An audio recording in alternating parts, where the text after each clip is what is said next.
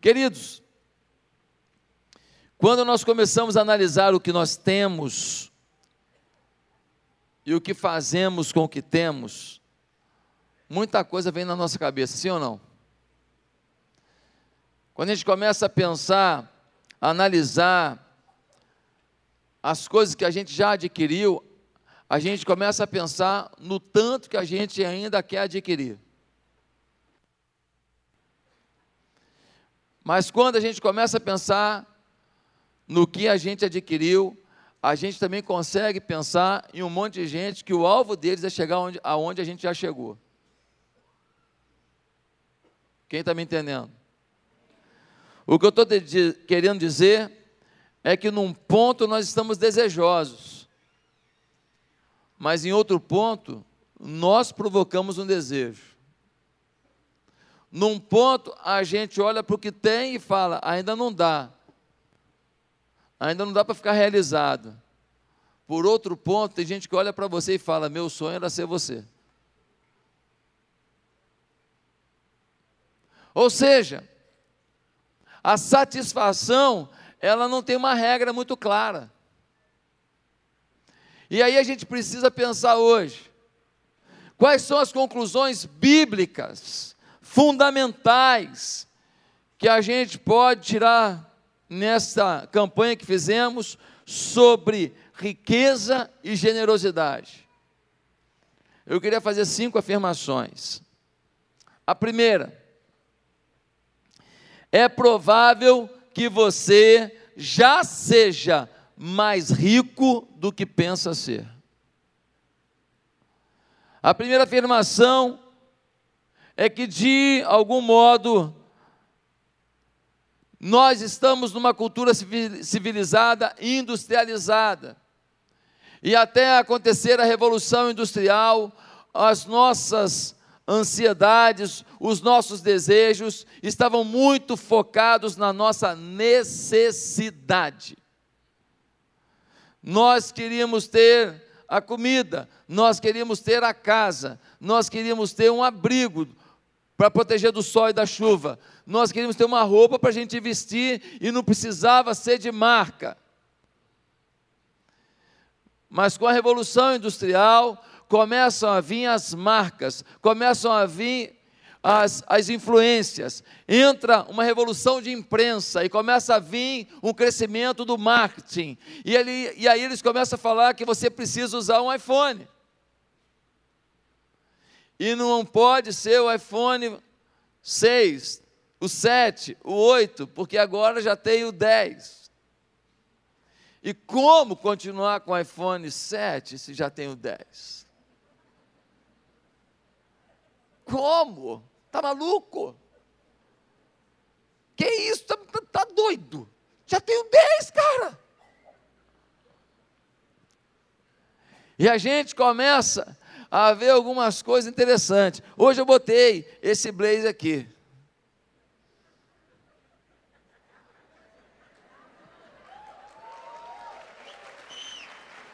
Sabe a marca? Também não sei. Aí eu botei de manhã e falei para Bianca, Bianca, ficou legal? Eu queria botar a roupa da conferência, né? Ficou legal? Ela falou, eu não gosto muito não. Mas você gosta, tudo bem. Eu falei, tivesse escrito aqui, Calvin Klein, tu gostava.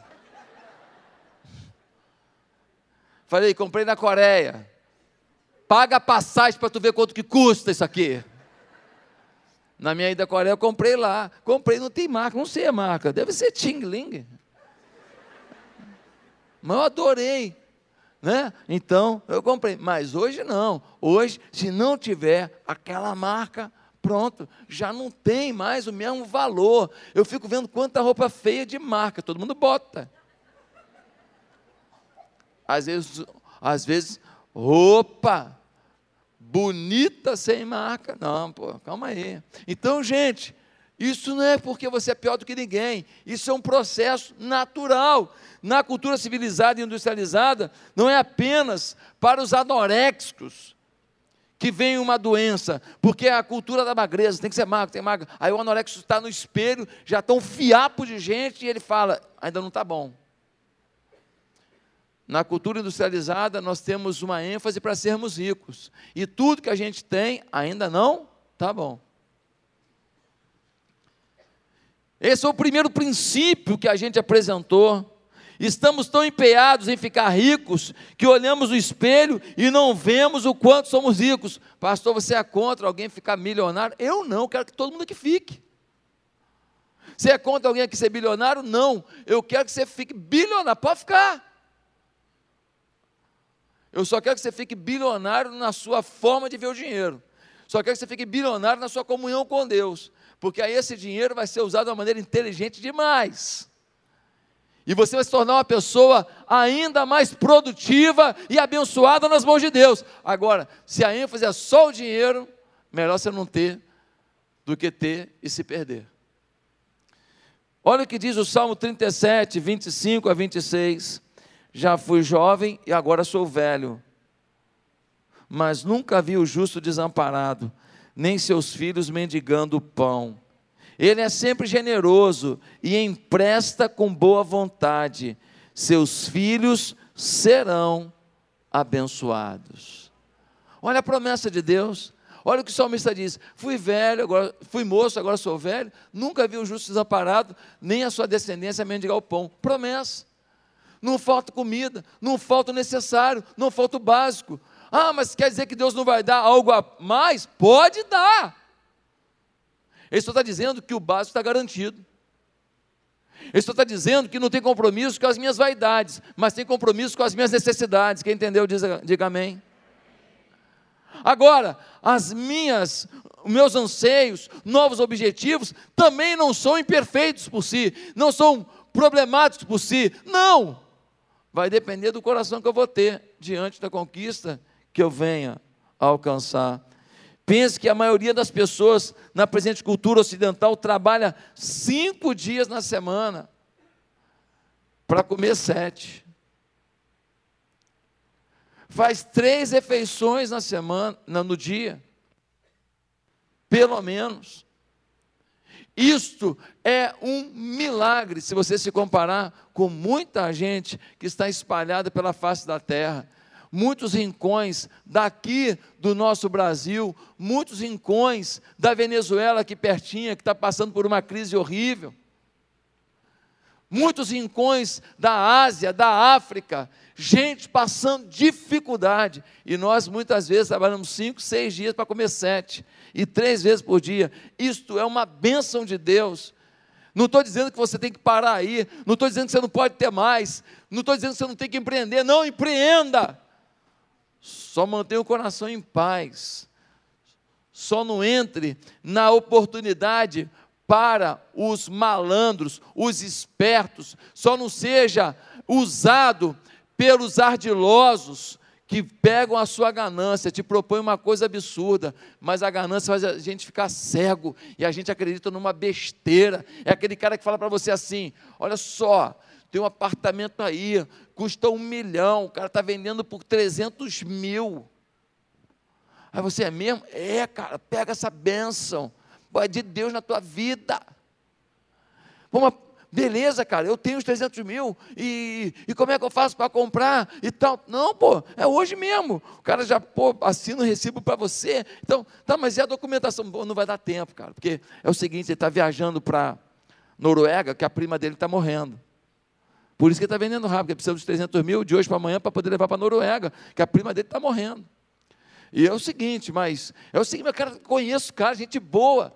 Ele vai deixar um recibo contigo, vai na Noruega, salva a prima dele e volta. É assim ou não é, gente? O carro vale 100 mil, o cara está te vendendo por 20. Aí o esperto, caramba, me dei bem. Se deu bem, irmão, até cego desconfia de muita esmola, já diz o ditado, sim ou não? Aí você entra, mas por que, que você cai na mão do estelionatário? Por que, que você cai na mão do, do safado? Por causa da sua ganância. Só cai na mão do esperto ganancioso. Porque sempre tem uma coisa que está mal resolvida. sempre tem uma coisa que está mal escrita, sempre tem uma coisa que está questionável.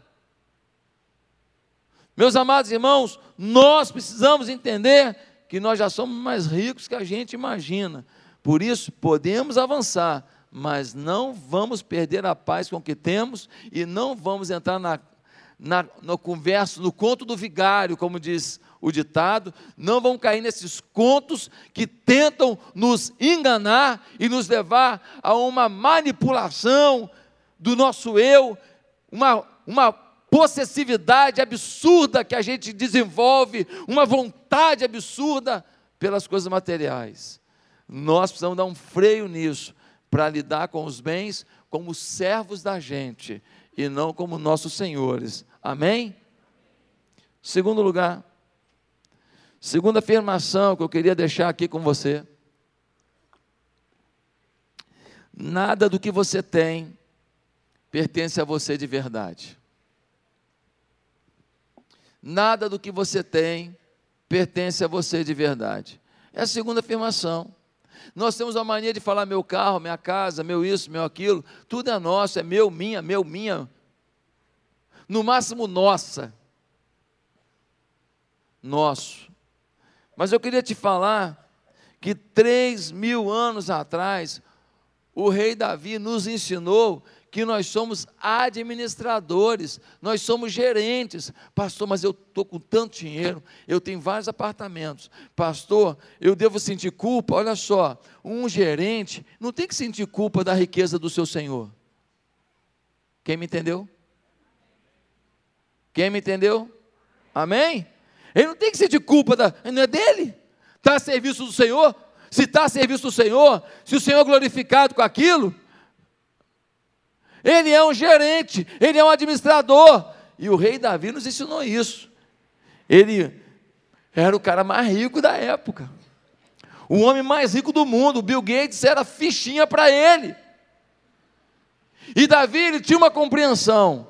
Cada vitória minha é Deus comigo. Quando eu venci o gigante, era Deus comigo. Quando eu venci as batalhas, era Deus comigo. Quando eu venci o leão e o urso, era Deus comigo.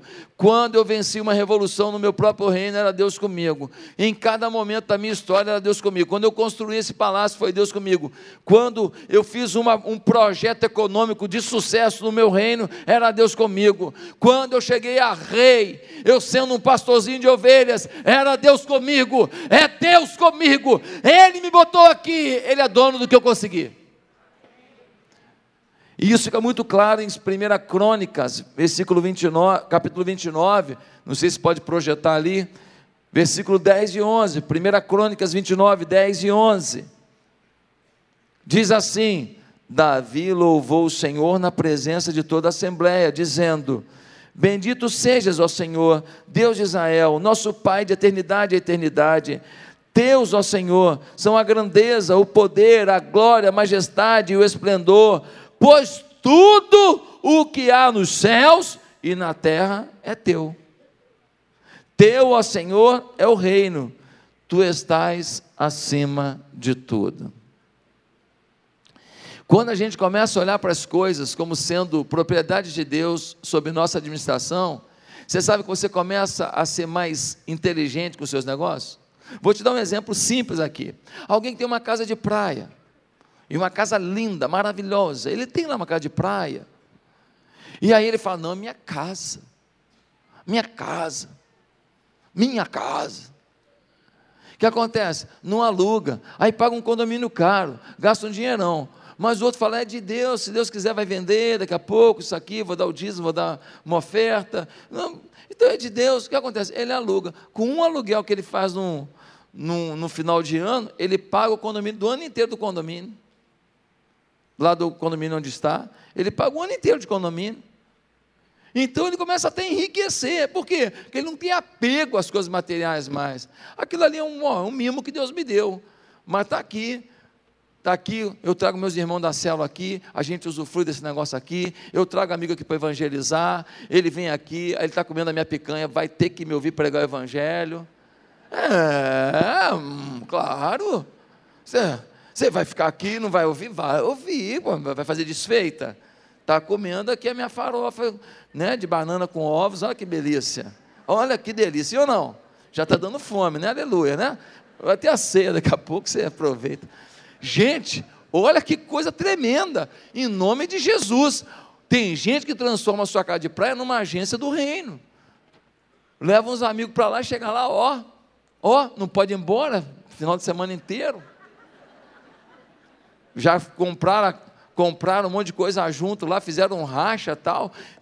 Transforma isso. Então qual é o problema de ter a casa de praia? Nenhuma, desde que seja agência do reino. Agora, o que, que ele faz? Quando ele não tem apego, ele já aluga ali um final de semana, um feriadão tal, já remata um dinheiro, e aí ele não vai tirar do bolso dele, porque agora a própria casa se pagou. Ele começa a ser mais inteligente no uso das coisas, porque ele não tem apego às coisas. Quem está entendendo?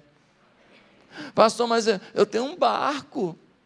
Não é luxo? Depende. Se o seu barco é para você relaxar com a sua família, e se o barco você leva umas pessoas, e você chega lá em alto mar e fala, ou aceita Jesus ou vai pular. Deixa eu te falar, é de Deus ou não é? É de Deus demais esse barco, barco missionário, 100% de conversão. Ninguém foge da salvação nesse lugar. Entendeu? O cara passa e se empurra lá embaixo. Fala, ó, só sobe se eu estou brincando, mas estou querendo dizer o seguinte: nós podemos usar qualquer benefício que a gente tenha para o louvor e para a glória de Deus. Agora, quando a gente usa aquilo como um movimento de ostentação, como um instrumento de demonstração de poder, aí a gente fica bobo. The best, a besta, né? Meus irmãos, O, o Davi falou aqui: tudo é teu. O cara mais rico do mundo falou: tudo é teu. É por isso que ele doou bilhões, bilhões para a construção do Templo de Salomão, uma das sete maravilhas do mundo antigo. Bilhões. Para alguém doar bilhões, ele tem convicção: o que eu tenho não é meu, é de Deus.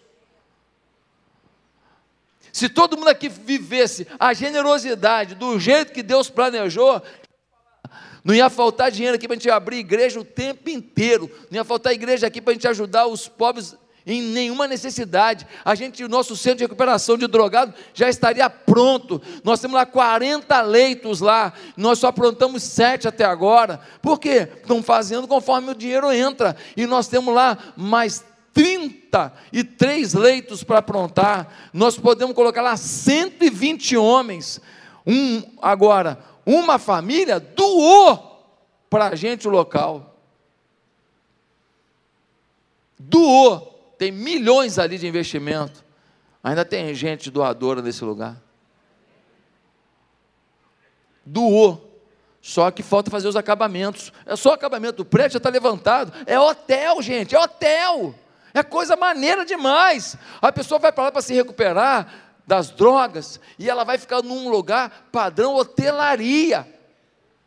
Vai lá visitar Itaboraí, combina com o irmão Robson. Cadê o irmão Robson? Está aí? Cadê o irmão Robson? Olha lá. Está meio escuro ali, mas dá, para ver ele lá, né?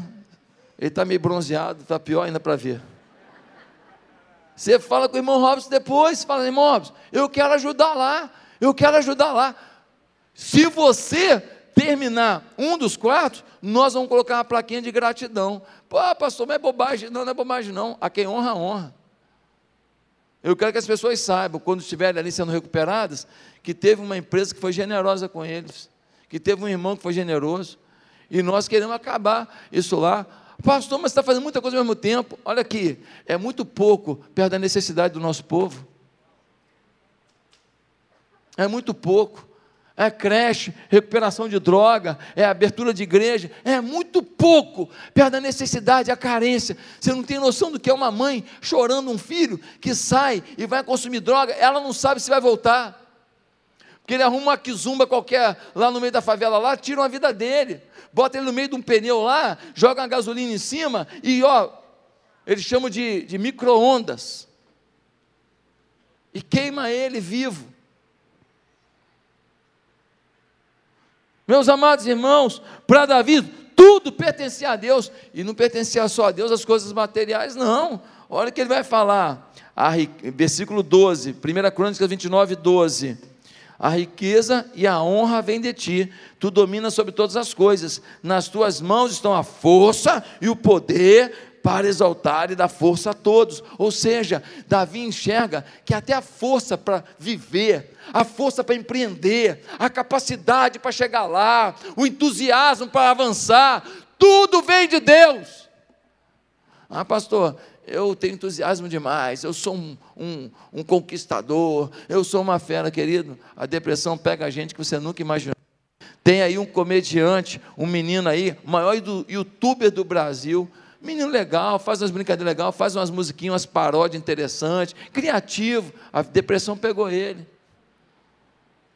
A depressão pegou ele. Ei, que história é essa de achar que você tem uma empolgação natural poderosérrima, acima de tudo e de todos. Ei, um fato na sua vida muda a sua história, uma decepção na sua vida muda o seu humor, uma perda na sua história acaba com você. Nós não podemos ser vítimas do nosso materialismo, nós não podemos ser reféns das nossas conquistas. Louvamos a Deus pela conquista, queremos conquistar mais ainda, queremos avançar mais ainda, queremos empreender mais ainda, mas pé no chão, só isso.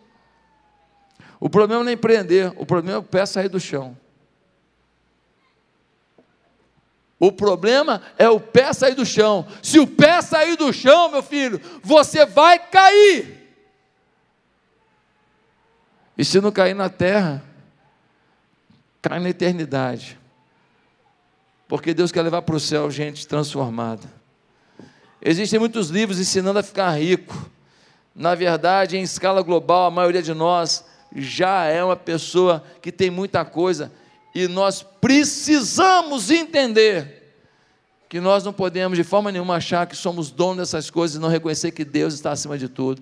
Pastor, mas o CNPJ é meu, pastor, o CPF é meu, a escritura é minha. Lembra daquele homem lá de Lucas capítulo 12?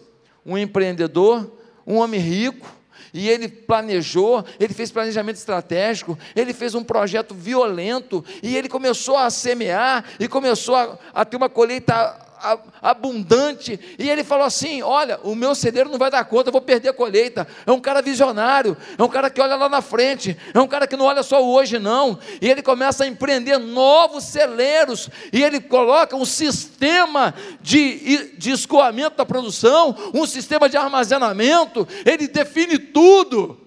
Se fosse nos dias de hoje, ele teria informatizado toda a produção dele, ele saberia onde está cada saca, cada saca estaria numerada, ele saberia sabiamente cada detalhe da sua produção.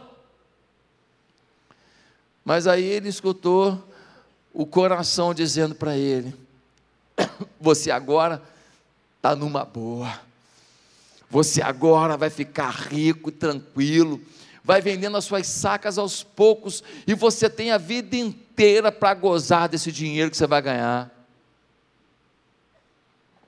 A Bíblia diz que enquanto ele fazia esse plano pessoal, Deus falou com ele: louco, essa noite pedirão a tua alma, e o que tens preparado, para quem será?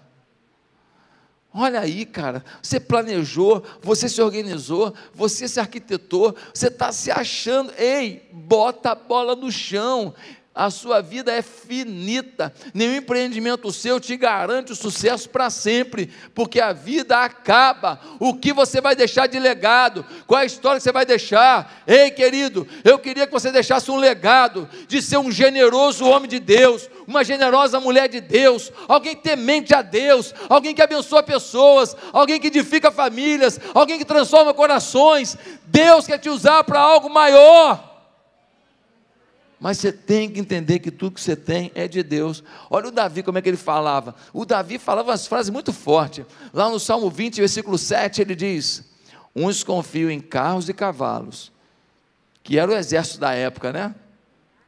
Os carros e cavalos. Quem tem carro e cavalo vence as batalhas. Vem em cima do cavalo, naquela carruagem, e vem com aquelas lanças e sai puf, decepando todo mundo. Ele diz: Uns confiam em carros e cavalos mas nós faremos menção do Senhor nosso Deus. E o próprio Davi vai dizer no Salmo 16, versículo 2: Tu és meu Deus, não tenho outro bem além de ti. Ponto. Mas, mas Davi, você está com um, um, uma Cayenne linda, você tem um Volvo lindo, você tem uma BMW linda, você tem uma Mercedes linda, você tem um, uma Ferrari linda, você tem uma McLaren linda, você tem três navios, você tem 40 palácios, você tem. É, é, tu és o meu Deus, não tem outro bem além de ti. Ou seja, o que eu tenho mesmo é o Senhor, porque o resto é resto. O resto não vai garantir a minha salvação e não vai garantir a minha felicidade. Quem está me entendendo? Amém? Em terceiro lugar, a terceira afirmação que eu quero fazer nesta manhã é que é muito perigoso depositar a esperança na riqueza. A esperança deve estar em quem provê ricamente. O texto é muito claro. Em 1 Timóteo 6,17, diz assim: ordene aos que são ricos no presente mundo que não sejam arrogantes, nem ponham sua esperança na incerteza da riqueza. Repita comigo: incerteza da riqueza, mas em Deus, que tudo nos provê ricamente para a nossa satisfação. Olha o que a Bíblia está dizendo: está dizendo que botar esperança no dinheiro é botar esperança na incerteza, mas que nós devemos colocar nossa esperança em Deus, que nos provê, mais ou menos, não, que nos provê ricamente. Ricamente. Deus é bom. E Deus provê. Agora, se você começa a ganhar dinheiro, você começa a resolver os problemas todos com o seu dinheiro, e você paga alguém que resolve para você, e alguém um negócio que ia levar uma semana, você dá um, lá um, uma ofertinha lá e resolve um dia. Um negócio que ia levar um ano para você é, é um dia, porque o seu dinheiro vai abrindo portas. Você começa a achar que você pode. Você começa a achar que o seu dinheiro pode tudo. O pecado faz a gente perder os limites, faz a gente perder a ética, faz a gente perder valores. Por quê? Porque a gente começa a confiar no dinheiro e as portas que o dinheiro pode abrir. Ah, queridos, dinheiro mexe com a gente. Paulo está esclarecendo que o dinheiro age de duas formas nesse texto. O dinheiro faz o quê? Primeiro, nos torna autossuficiente. Pessoa que tem dinheiro, acha que não tem que ouvir opinião de pastor, acha que não tem que ouvir opinião do líder de célula, acha que não tem que ouvir opinião de ninguém, porque ele me se basta, afinal de contas eu sei ganhar dinheiro. Não estou falando que é o seu caso, mas muita gente é assim. Saber ganhar dinheiro não significa nem que sabe administrar dinheiro, porque tem gente que ganha e perde, hein? Mas tem gente que se torna autossuficiente. E o outro problema gravíssimo, gravíssimo, é que as pessoas começam a se tornar arrogantes. A autossuficiência faz a pessoa se tornar arrogante. Já que eu me basto, eu não quero ouvir ninguém que fale o que eu não quero ouvir já que eu me basto, eu não vou ouvir o pastor José pregando e falando para mim, e isso e aquilo outro, porque eu me basto. Deixa eu procurar um lugar aonde o pessoal canta, muita música bonita, e que no final fala para mim que eu sou cabeça, que eu não sou cauda, e que eu sou campeão, e que eu sou lindo de morrer, e que eu pareço o Brad Pitt, e que não sei o quê, e que é, né, eu sou o cara mais bonito do mundo, e que eu sou uma mulher maravilhosa, e que eu sou a mulher mais temente a Deus do mundo, e que eu sou linda como a, a, a mulher mais linda do, de Hollywood, e eu, eu fico escutando isso, pronto, aí eu ouvi o que eu queria. E aí você continua sem ver que você parece Pedro de Lara.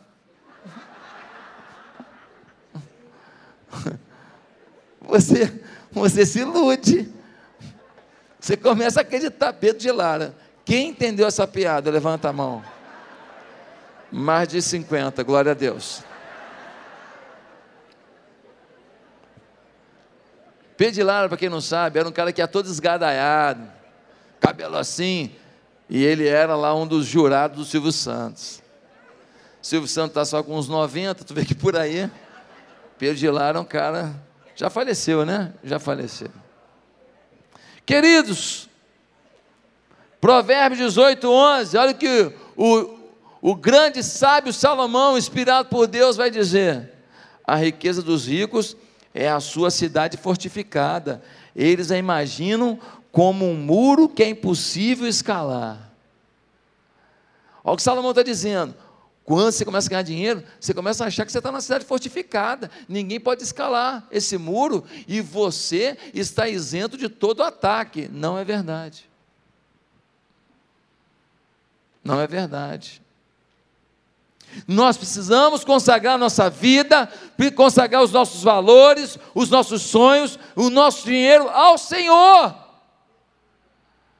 Porque Ele que é a nossa cidade fortificada.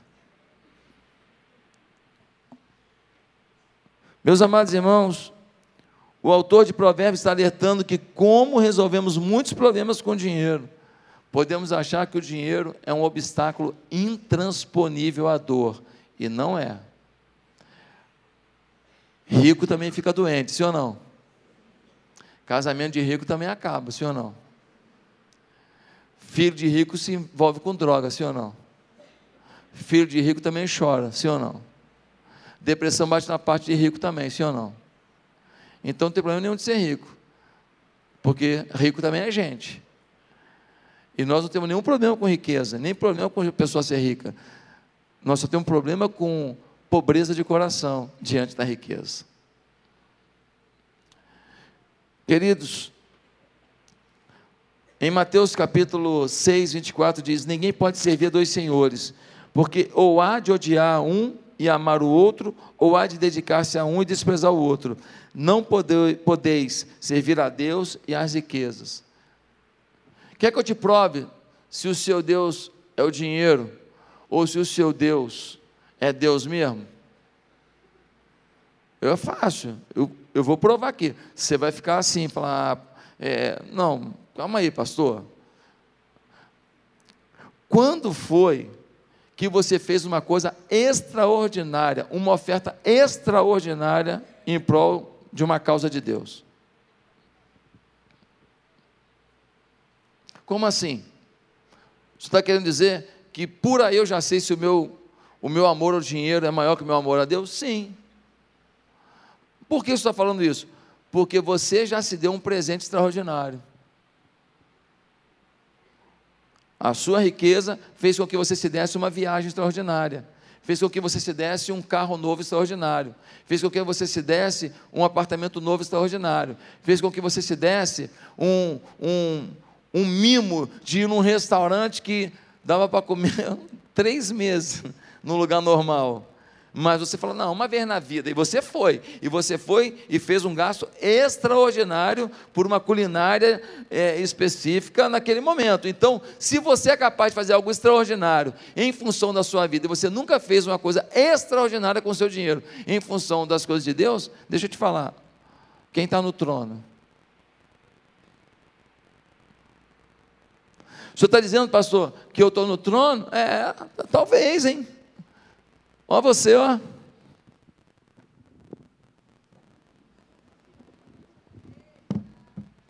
Ó você, ó.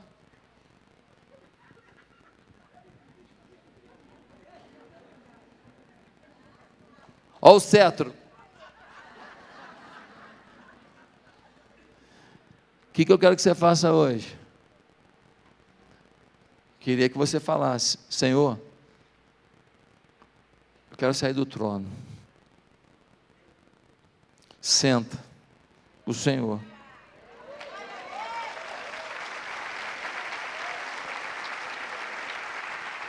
Senhor, toma o cetro. E aí o Senhor, sentado, diz: E você, o que é? Teu servo. É isso que Deus quer. Amém? Sim ou não? Gente, a vida é muito rápida. Ou nós fazemos coisas tremendas rapidamente, ou talvez não tenhamos mais chance. Ou a gente dá o nosso melhor para Deus hoje, talvez não, não venhamos a dar. Até quando eu vou ter esse pique? Podia deixar aí, irmão, o meu trono. Até quando?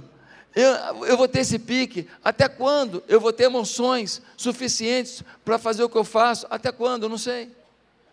Por isso, eu tenho que dar meu melhor para Deus. Por isso que eu pego uma madrugada viajando, chego aqui de manhã para dizer para você: vale a pena. Meus amados irmãos, em quarto lugar, eu quero afirmar para você que é preciso consciência para manter para manter sob controle seu apetite pelas coisas. É a quarta coisa que a gente aprende sobre riqueza e sobre generosidade. Você tem que ter consciência para manter o controle sobre o seu apetite pelas coisas. Por quê? Porque o apetite pelas coisas, ele tende a crescer. Pastor, eu tenho apetite pelas coisas. E aí, como é que eu faço? Eu estou suprindo esse apetite para não ter mais esse apetite. Eu vou matar esse apetite. Deixa eu te explicar uma coisa: ninguém mata apetite o suprindo. Presta atenção nisso. Quando você supre o apetite, você só está desenvolvendo ainda mais seu apetite. A gente só mata um apetite inibindo, não suprindo e dizendo: não vou te dar isso. Quando você começou a sua vida aí, você que hoje tem uma situação financeira um pouco melhor, você começou, você que não veio de berço esplêndido, Deixa eu te falar, você abrir a mão de um monte de coisa. Eu me lembro quando eu namorava a Bianca, início da minha vida, e eu estava trabalhando, e eu ganhava um dinheiro. O que eu fazia? Eu ia pro, lá para o La Mole, pedia o couvert e uma lasanha. Dividia o couvert, dividia a lasanha, e estava de bom tamanho. Sim ou não? E já era chique, não era chique? Eu achava chique. Eu achava chique, estava acostumado com, com um cachorro quente genial. É ou não é? Então, eu estava lá, aí eu comia a entradinha, pã, as pastinhas, era pãozinho, e a lasanha, o serrote. E a boa técnica é: você corta, eu escolho. Que aí divide certinho. Mas aí, quando você começa a ter uma condição melhor, você se dá o luxo de olhar o cardápio mais inteiro, sim ou não? E a gente às vezes perde um pouco a mão. Queridos, tem uma palavra que ela é fundamental na nossa vida. Câmeras em mim. A palavra é contentamento. Eu não sou contra você ter muito dinheiro e você avançar e empreender, nem Deus é. Muito pelo contrário, a Bíblia é cheia de gente milionária, mas que também era rica com Deus. A Bíblia é cheia de gente milionária. Abraão, Isaac, é, Daniel, Davi, Salomão. A Bíblia não tem problema com dinheiro. A Bíblia tem problema com atitude mesquinha, amor ao dinheiro. É esse que é o problema. Um empresário aqui, um aqui, se quisesse, me ajudava a fazer o início da obra todinho. Ainda chamava os amigos dele que nem são convertidos e os caras ajudavam a fazer mais outra metade da obra, da creche ali. Fácil. E você entraria para a história como alguém que ajudou a empreender uma creche e você ia ver milhares de crianças ali transformadas. Essa é a maior alegria da sua vida, melhor do que o dinheiro que você ganha e a empresa que você tem. Eu te garanto isso. Mas às vezes a gente não se aventura nessas coisas. Por quê? Porque nós estamos querendo algo a mais, para depois fazer o bem. Falta contentamento. Olha o que diz Colossenses 3, versículos 5 e 6. Colossenses 3, versículos 5 e 6.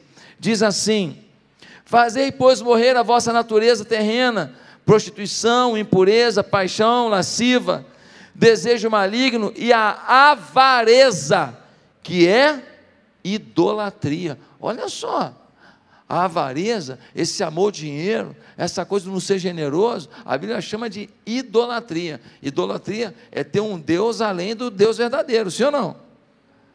Significa colocar o primeiro mandamento de lado. não terás outros deuses diante de mim. Se o dinheiro passa a ser é, esse objeto de desejo profundo, ele começa a ser o seu Deus. Olha que coisa triste. A avareza que é a idolatria. Por estas coisas é que vem a ira de Deus sobre os filhos da desobediência. Deus fica irado quando ele fala assim: caramba, ele confia mais no que ele tem no bolso do que, do que ele tem no céu. Ele confia mais no que ele tem no bolso do que o que ele tem no coração. Agora, 1 Timóteo 6, versículo 6, o apóstolo Paulo diz assim: a piedade com contentamento é grande fonte de lucro. A piedade com contentamento é fonte de lucro. Pastor, me explica isso. Olha só, você já se arrependeu de ter gasto um dinheiro indevidamente? Já se arrependeu de um investimento que você fez que não deu certo? O contentamento faz você ser mais precavido para colocar o seu dinheiro em alguma coisa. O contentamento faz você não ir naquela ganância e crendo que da noite para o dia vai ficar milionário num buraco sem fundo, num lugar perigoso. O contentamento para você falar assim: ó, eu estou numa boa, se eu vou investir, eu tenho que ver tudo, eu tenho que analisar tudo, eu vou com inteligência. Contentamento. E o contentamento também traz alegria, por quê? Alguém aqui já sofreu por uma pessoa necessitada que você ajudou? Ah, poxa, eu eu comprei material escolar todinho de uma criança pobre, pô, estou chateadão. Já viu isso? Já viu? Pô, estou na maior depressão, porque não, porque eu comprei uma cesta básica para uma família que estava com fome. Pô, estou aqui chateado demais. Já viu isso? Ninguém se chateia de fazer o bem. Ninguém se chateia. Ah, pastor, mas tem gente mal agradecida. Deixa eu te falar. A relação da generosidade é com Deus, não é com o próximo. Quando a gente faz alguma coisa, a gente não espera em troca.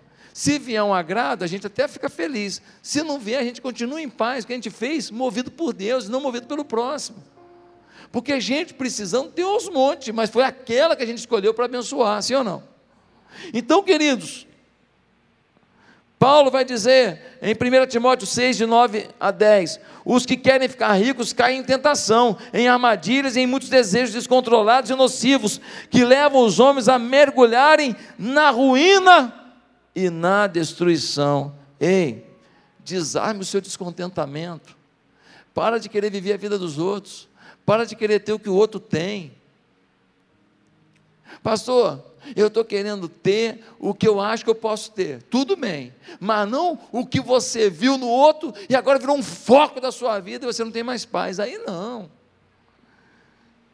Queridos, em último lugar, a gente aprende nesta campanha que o único método para tirar de você o amor ao dinheiro, ainda que ganhando muito dinheiro, é a generosidade.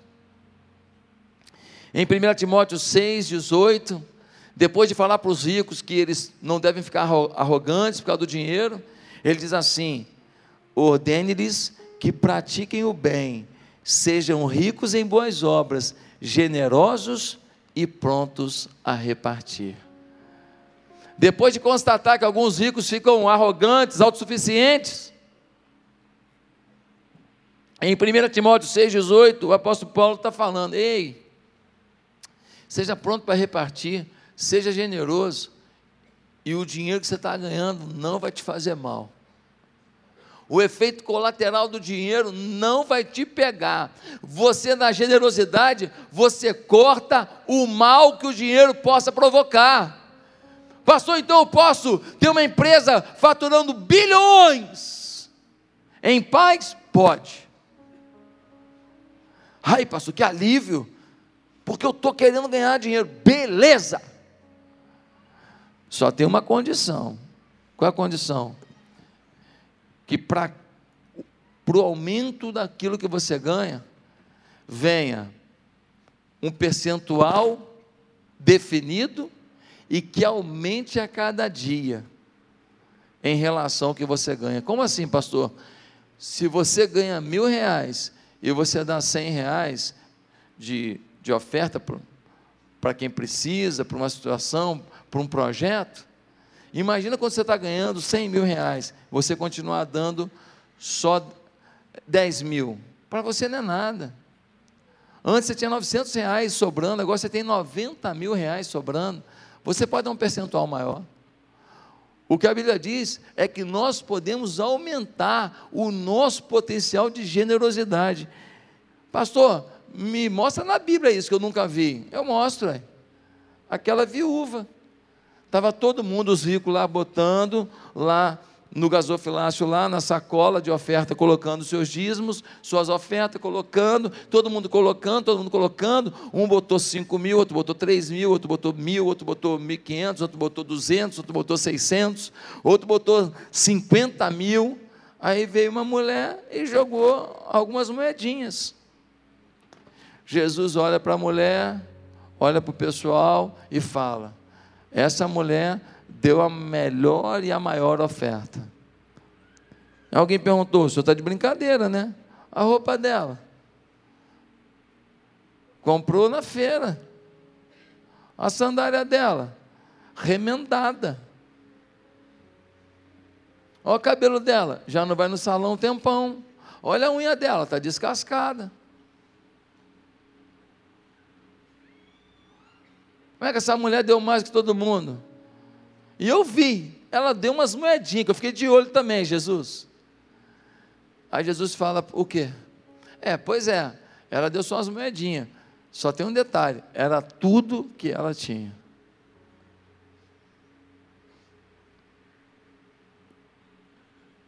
Se ela ia comer apenas um pãozinho francês sem manteiga, se era tudo que ela tinha, foi o que ela deu. Pastor, você está falando disso tudo porque você está na campanha? Não. O vídeo está pronto aí? Eu estou te falando isso tudo por causa disso aqui, ó.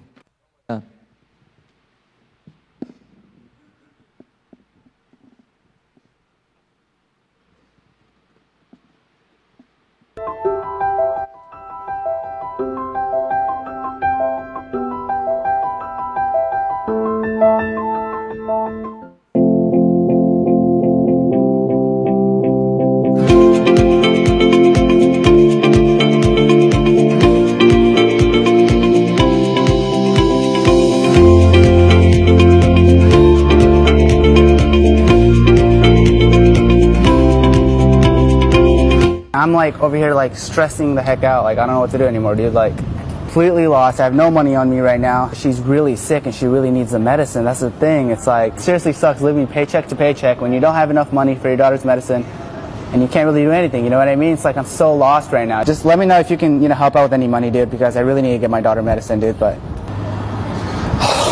God, what do I do? You alright, dude? Huh? Okay? Yeah, I just need to. I need to get my daughter medicine, and it's like, I don't know what to do, man. Like, I don't have the money. It depends on me, you know, to get the medicine too, and it's like I don't know what to do, you know. I can't get her medicine, you know. It's so bad. I'll be right back. Okay. Okay.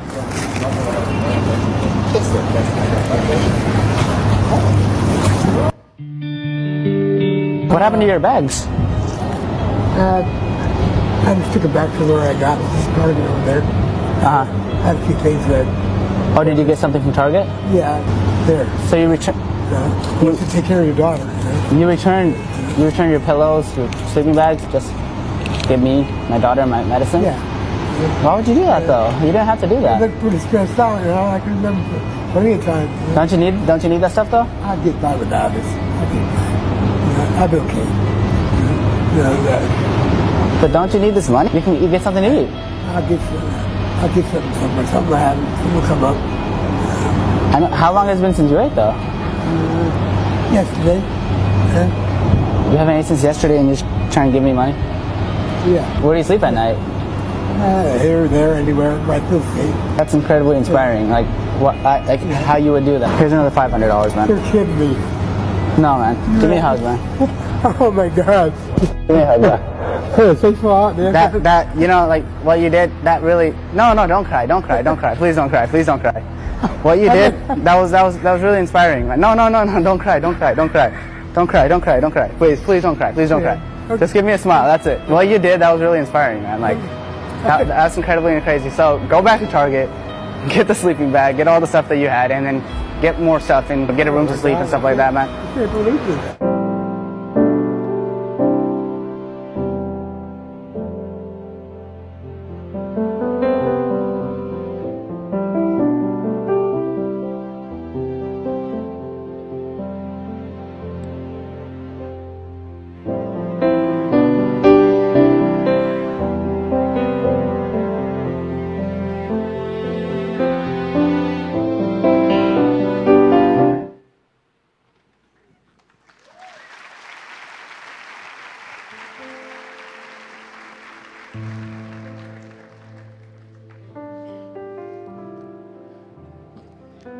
Quem é mais pobre aqui do que um morador de rua?